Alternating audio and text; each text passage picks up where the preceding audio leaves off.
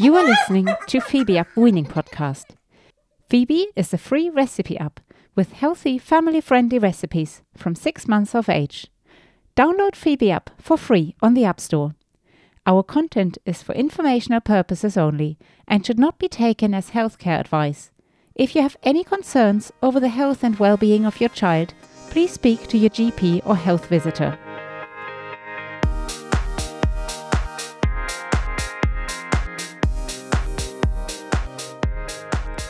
And thank you for joining me on another episode of Phoebe's Weaning Course.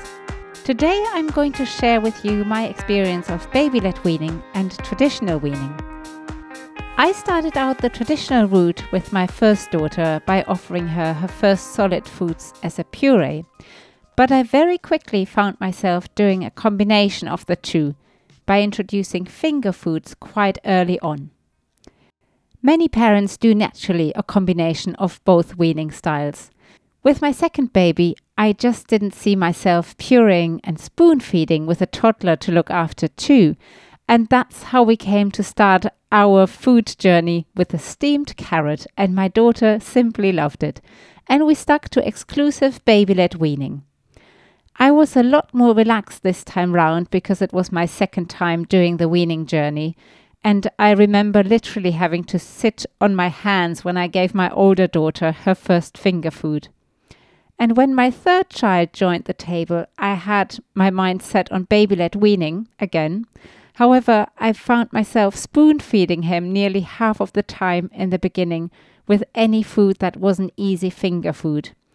And the main reason was that I could not cope with the mess.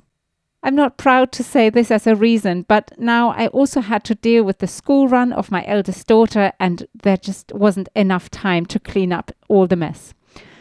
And do I feel like I deprived my son? Well, honestly, I don't think so, because he still had lots of opportunities to self feed and explore and experience food in those early months and he's now coming up to two years of age, and his self feeding skills are exactly the same as his sisters were at that age.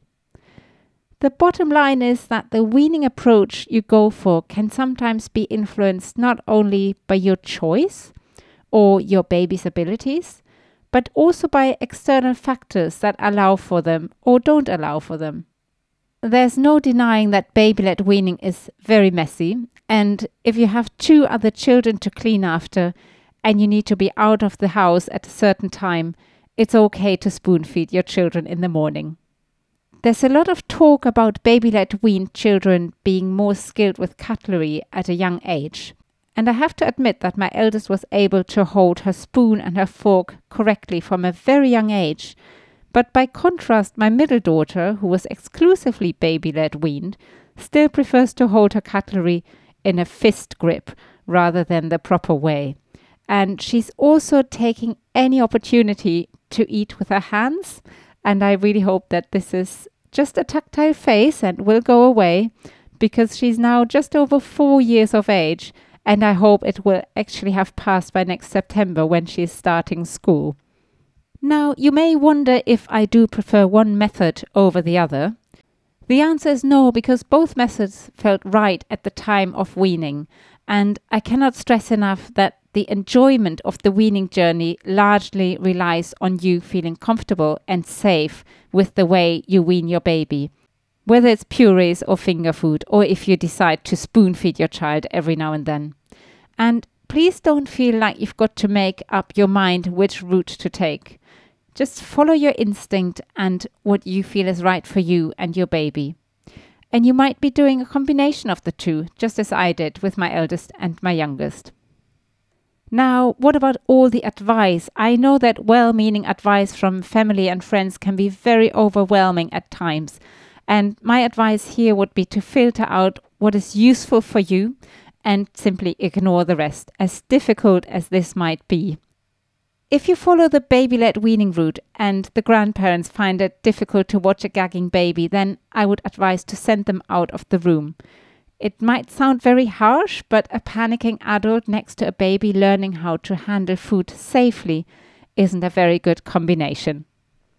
What I would have found very useful in the beginning of my very first weaning journey is to see children eating certain foods at a certain age. And when I started weaning my second daughter, when we did the complete baby led weaning route, I recorded every food that she ate for the first 16 weeks. And you can access all this footage on our app. What's left to say but bon appetit, and I hope you enjoy your weaning journey. And next time we will discuss if your baby needs teeth to start weaning. Thank you so much for listening, and I'm looking forward to sharing some more information with you in the next episode.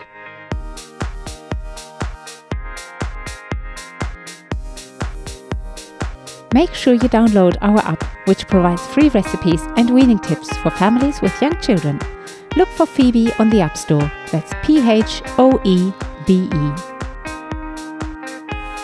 Please be advised that any information is given as a general guidance only.